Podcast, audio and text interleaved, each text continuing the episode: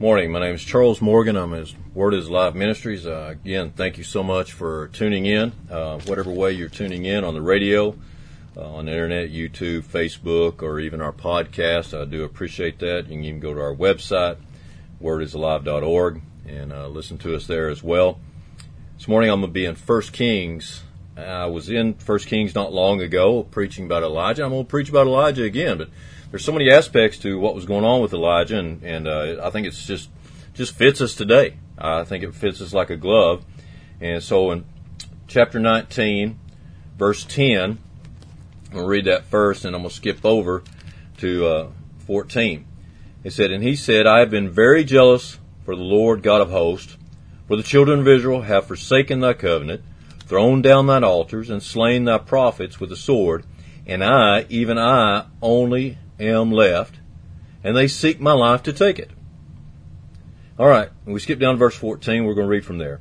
And he said, I have been very jealous for the Lord God of hosts, because the children of Israel have forsaken thy covenant, thrown down thine altars, and slain thy prophets with the sword, and I, even I only, am left, and they seek my life to take it away. And the Lord said unto him, Go, return on thy way to the wilderness of Damascus, and when thou comest, anoint Hazael to be king over Syria, and Jehu the son of Nimshi shall thou anoint to be king over Israel, and Elisha the son of Shaphat of Abel Meholah shalt thou anoint to be prophet in thy room. And it shall come to pass that him that escapeth the sword of Hazael shall Jehu slay, and him that escapeth the sword of Jehu shall Elisha slay. And then he says something here. He says, Yet I have left me seven thousand in Israel, all the knees which have not bowed unto Baal, and every mouth which hath not kissed him.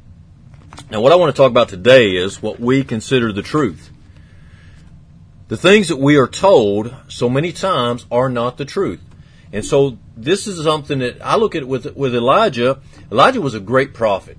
Man, he was such a great prophet. He had seen great things. But he, he was uh, maxed out here. I mean, mentally, physically, he was just maxed out completely. And he says something here in verse 10 to, to the Lord God. He, he says, Lord, he said, he said, I've been faithful to you. I've done everything. I, I can just hear his voice. And many have said, oh, well, he was this and he was that. I, I've been there. I know what he's talking about. Man, I feel like I've done exactly what I was supposed to. I've, I've worshiped the Lord. I've done these things. I've, I've followed after him. I, I feel like I followed his will, and all of a sudden, it just didn't turn out the way I thought it was going. It seemed like it was all caving in on me. You know, I'm like in a hole, and the and the dirt's caving in on top of me, and you feel like you're just all alone. It's it's coming in, and it, it's just hard to get out of that it because it just feels like it just keeps coming, and keeps coming. And so he says this to God, and he says, "I'm the only one left." Now I'm paraphrasing that. He said, I only am left. And he said, they seek my life to take it away. Jezebel's the one that was seeking his life. And he's saying this. Right after this, this, this is before God speaks to him. He asks him, he said, what are you doing here? And then we get some series of events. We get some earthquakes and we get some other things and, you know, and then he speaks to him in a still small voice. So Elijah's hearing this. He, he hears what God says, and you would think, okay, God spoke to him. He's going to be encouraged. Everything's going to be okay. But that's not the case. He says exactly the same thing to him again. He's still feeling in the hole. He's still feeling like he's being bombarded. He still feels alone. He feels like it's caving in on top of him. And I can relate and you probably can too. I want to I want to tell you today. I, I want this message to be of an encouragement. Uh, you know, some say you well, you never preach encouraging messages. I think the Word of God is always encouraging, uh, even if it tells us we're a sinner. That's encouraging because it tells us what we need to do. It tells us where we stand. I like to know where I stand. A lot of times with people, I like to know where I stand. Some people, it's very difficult to know where you stand because they won't tell you. Uh, they're very uh, evasive and elusive with all the things that they do. Other people, they're pretty abrupt and you know exactly Uh, but I like to know, even if I have to figure it out, I like to know where I stand with people. I like to know if they're stabbing me in the back. I like to know if they're being kind to me all the time. If they really, if I really can't trust them, I like to know that. I like to know where they stand. And Elijah here, he was having trouble. He was having trouble because he didn't feel like he knew any of that with God. He felt like he didn't know where he stood with God. And folks, we get to that point. We don't know where we stand here. Now, we can find out. God can even speak to us, and sometimes we still don't feel that. And we think something is true, but it's not. And so we've been fed a line here in our country that Christianity is on the decline. And from all the polls and indications, that may be true. But I want to tell you something right now Jesus is never on the decline. Jesus is never on the decline. And we're told that we're alone and people don't really feel the way we do. And some of that is true, but I'm telling you right now, there are a lot more people out there that feel the same way about the Word of God that you feel. The same way that you feel about the Lord, they feel that way. You don't hear from them. You don't get to see them. You go to your church or you go to wherever you're meeting Bible study or whatever it is, a lot of times you don't get to hear them. You think, well, we just got our little group here, our small church, or maybe you go into a big church and and uh, you feel alone anyway. But I'm telling you, there are still people out there that have not bent a knee to Baal. Elijah was here and he was believing the majority report, but it wasn't true. It wasn't true that he was alone. It wasn't true that he was the only one left. But he felt that way, and if you feel that way today, I'm telling you right now, it's okay. It's okay because that's a human reaction. But it's not okay to stay there when you find out the truth. See, it was not okay for Elijah to stay there once he found out the truth, and he didn't. We're going to find out that. But God talks to him. And I, I, I like the way that God handles things. Boy, I just love the way. He didn't come right out and tell him, no, you're wrong. He told him something. He said, you're going to pick some new people here. There's going to be a new sheriff in town here. He said, I want you to go pick him out. This is going to be king here, and this is going to be king here. And then this guy over here, he's going to replace you. Now that wasn't punishment. Now I want you to understand that. So many people, well, he, he, he was done with Elijah. He was not done with Elijah. Elijah still had to teach Elisha. He was not done with him, but he was letting him know, you have done a good job. I'm going to give you a rest. I'm going to take care of you. Folks, God is going to give us a rest. He will help us out. It may not feel like it at first. And you may have to look around and go, oh, there I am.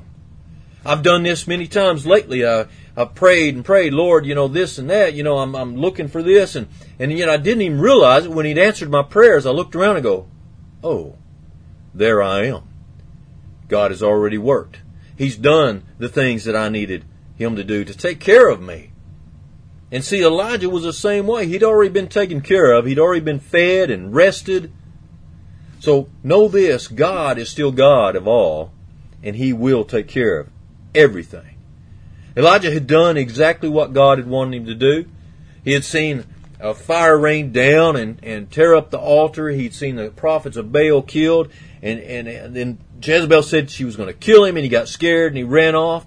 And even at that time, God took care of him.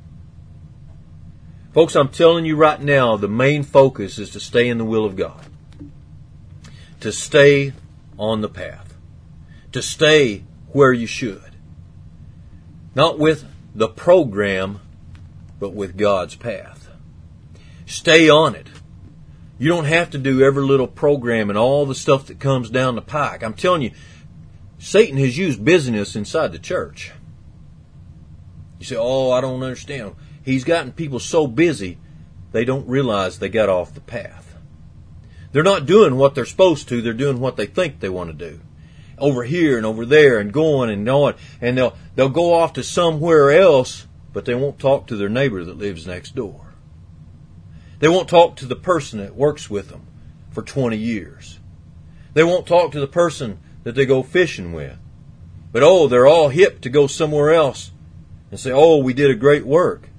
Now, I'm not doubting that those are great works. I'm not doing that, but I'm telling you, God does not intend us to stay so busy that we can't get into His Word, that we can't pray, that we can't fellowship, that we're so worn out that we have no time for worship.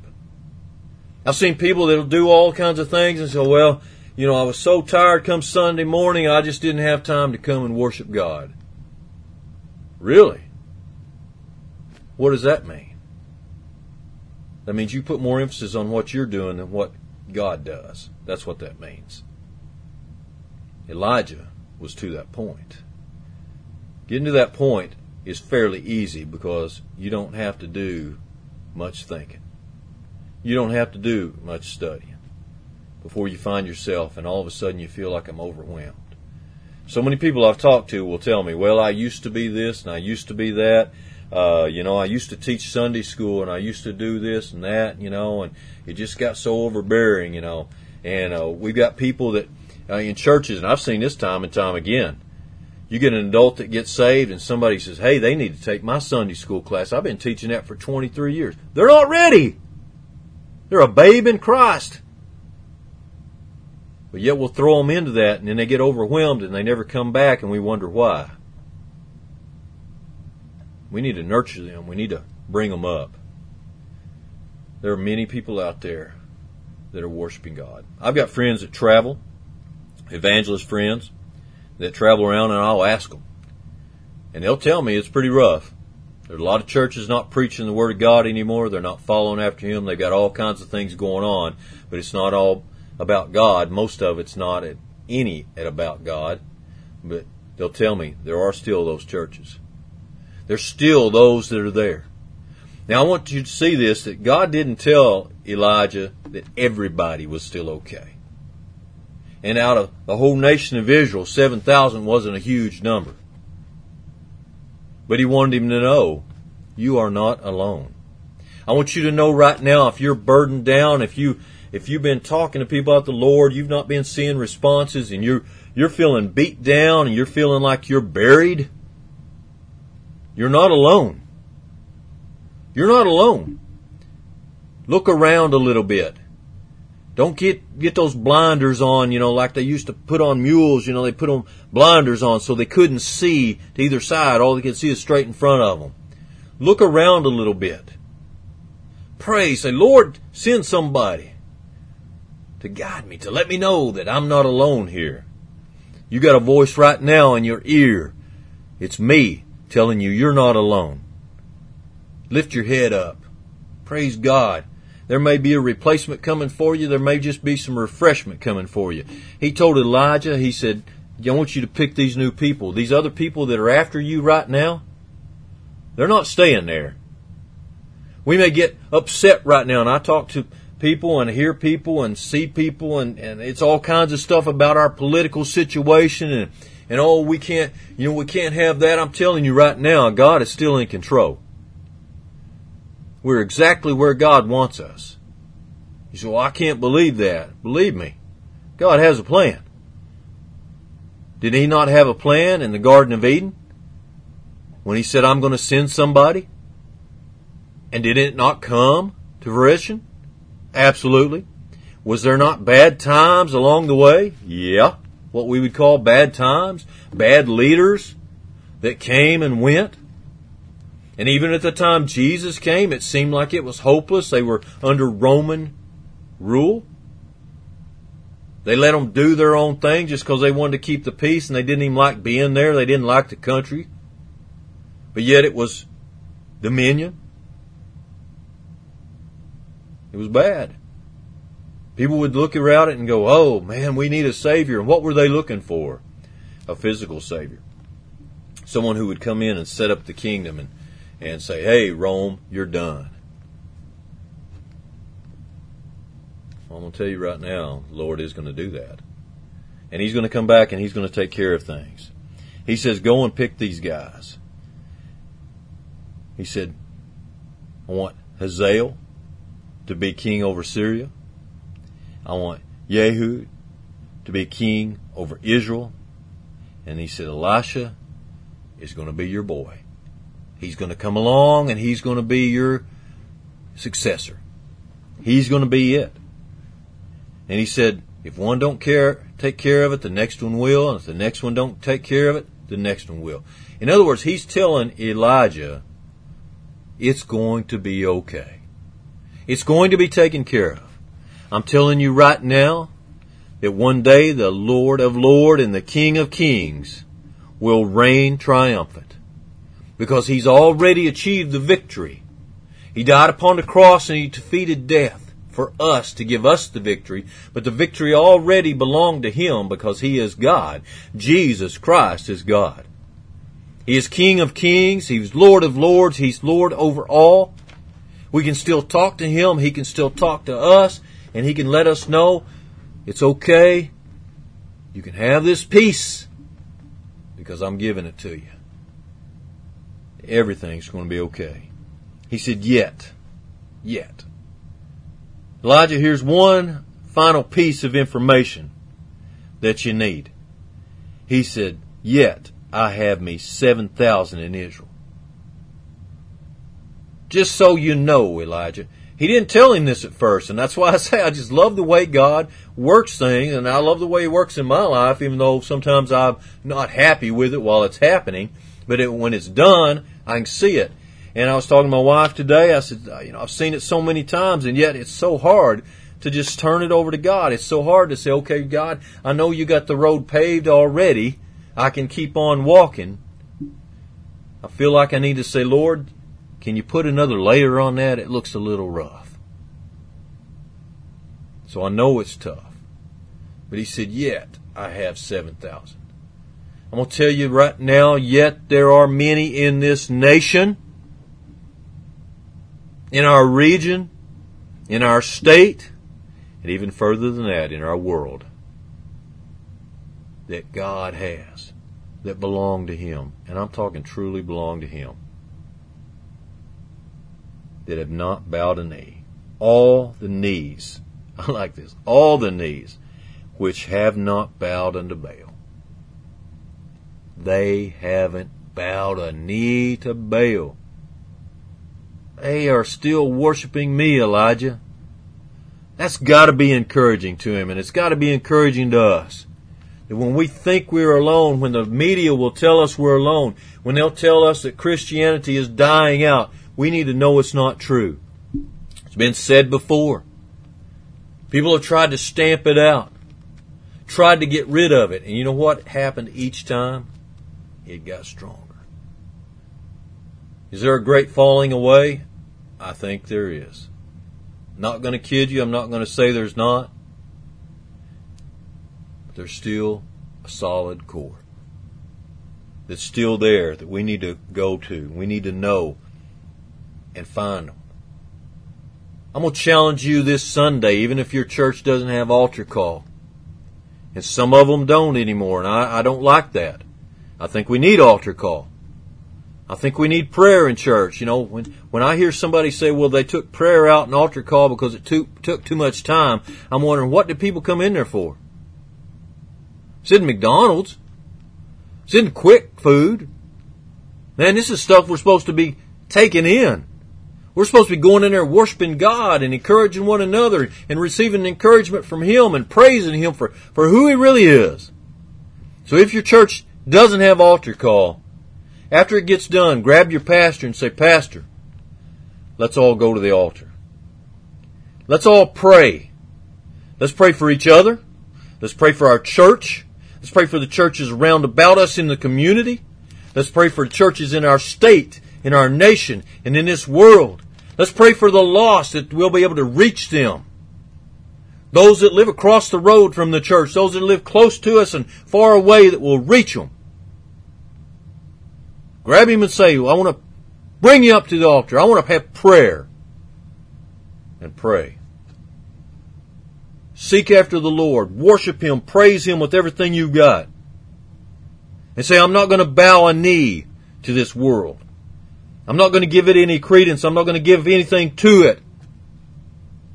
I'm going to praise the one and only, the one that deserves preeminence in my life, the one who said, I am the way, the truth, and the life, Jesus Christ, the Lord, God Almighty. That's who I'm going to serve.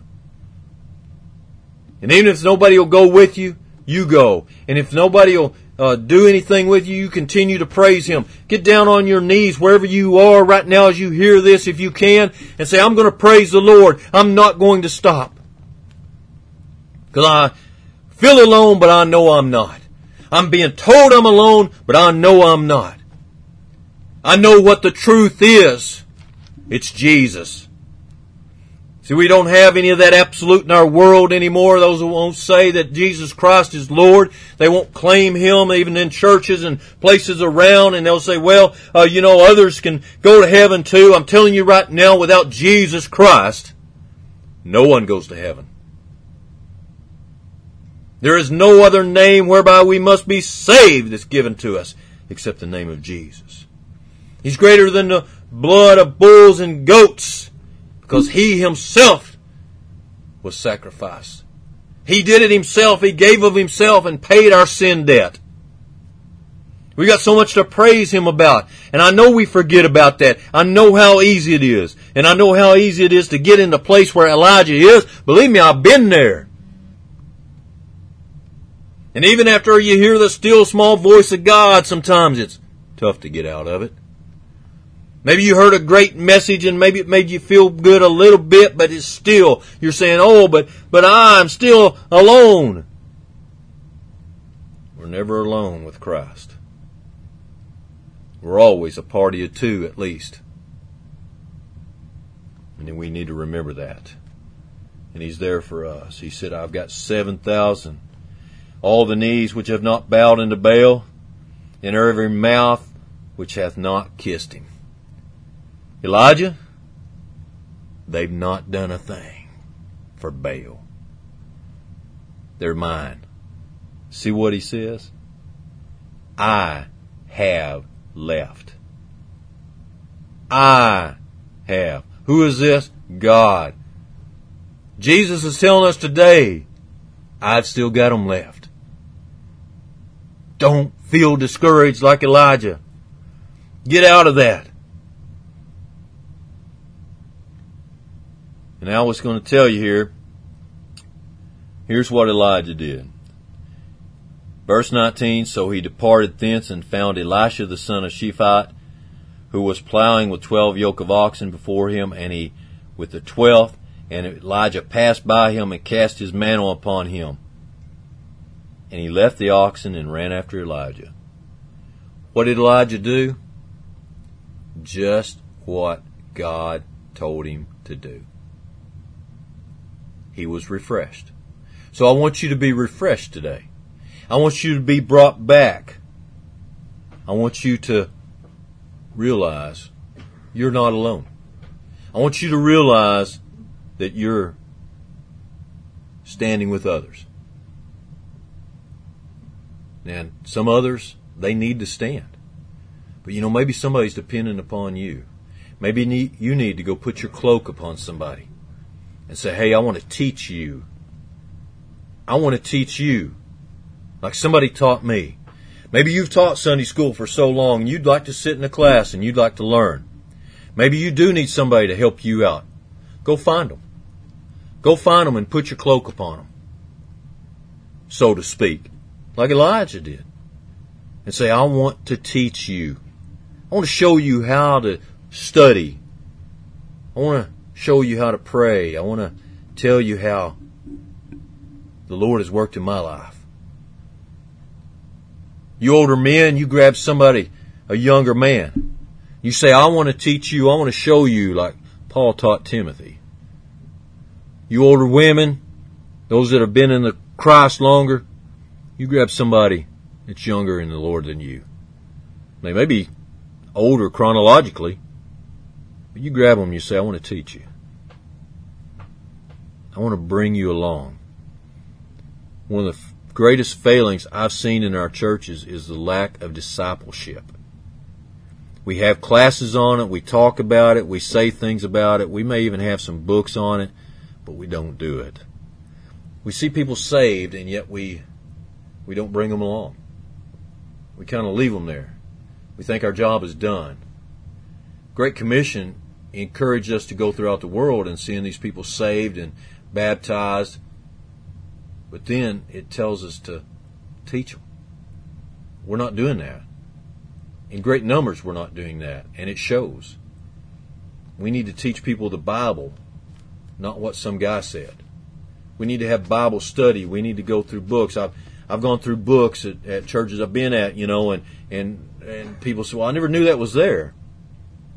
Part of that is because they never tried to learn, but most of it is because nobody ever tried to teach them, to show them this is what the Bible says, verse by verse, going through some amazing stuff. I've had some, I've had some men that would come to me and go, "Wow, I didn't know of some of the wars and the great men that stood up and were brave. I didn't know about some of these things that are in here, and nobody ever said anything. Some of been in church for a long time. So they need to know, and I would encourage you to do that. Get into your Word. Find out what this Bible says. Don't be reading commentaries until you've studied your Bible. Folks, I'm not blasting commentaries. I've got many of them. Some I agree with, some I don't. Some I agree with sometimes. Sometimes I look at it and I don't agree with them because it's a commentary. They're commenting on the scripture. But first I study the scripture myself and I look at it and I'll make notes and I'll figure out some things and I'll, I'll say, well, what is this? And I may even do a word search on it and say, well, what does that word mean there? What was the original word and what was the context in? And look at the context around it. I'll study it many different types of ways and then I'll go to a commentary and go, oh, okay, I can see what they're saying. I may not agree with it, but I can say, uh, okay, I see they've studied and here's what they see in this. Maybe they'll bring out an enhancement of something I've looked at and it'll mean even more to me. But the Word of God speaks for itself.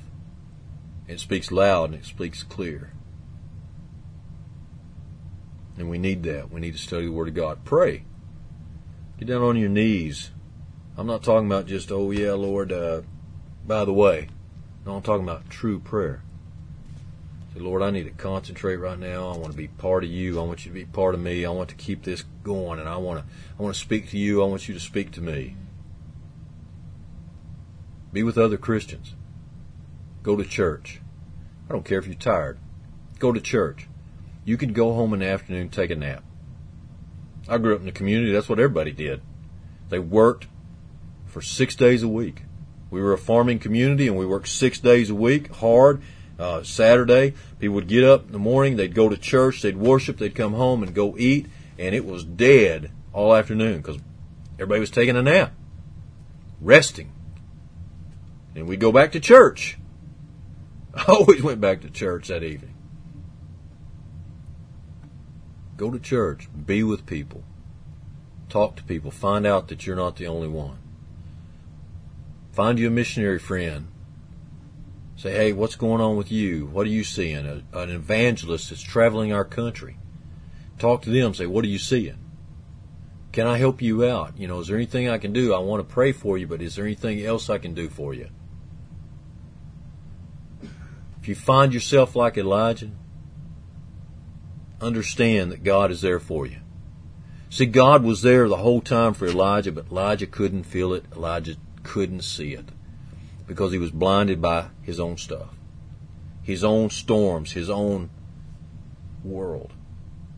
And it was caving in on him. Well, maybe you feel that way today. I want to encourage you. Do you remember the day you got saved? Did you feel that way then? Why would you feel that way now? It's the same Jesus that you accepted into your heart that rules over your life today.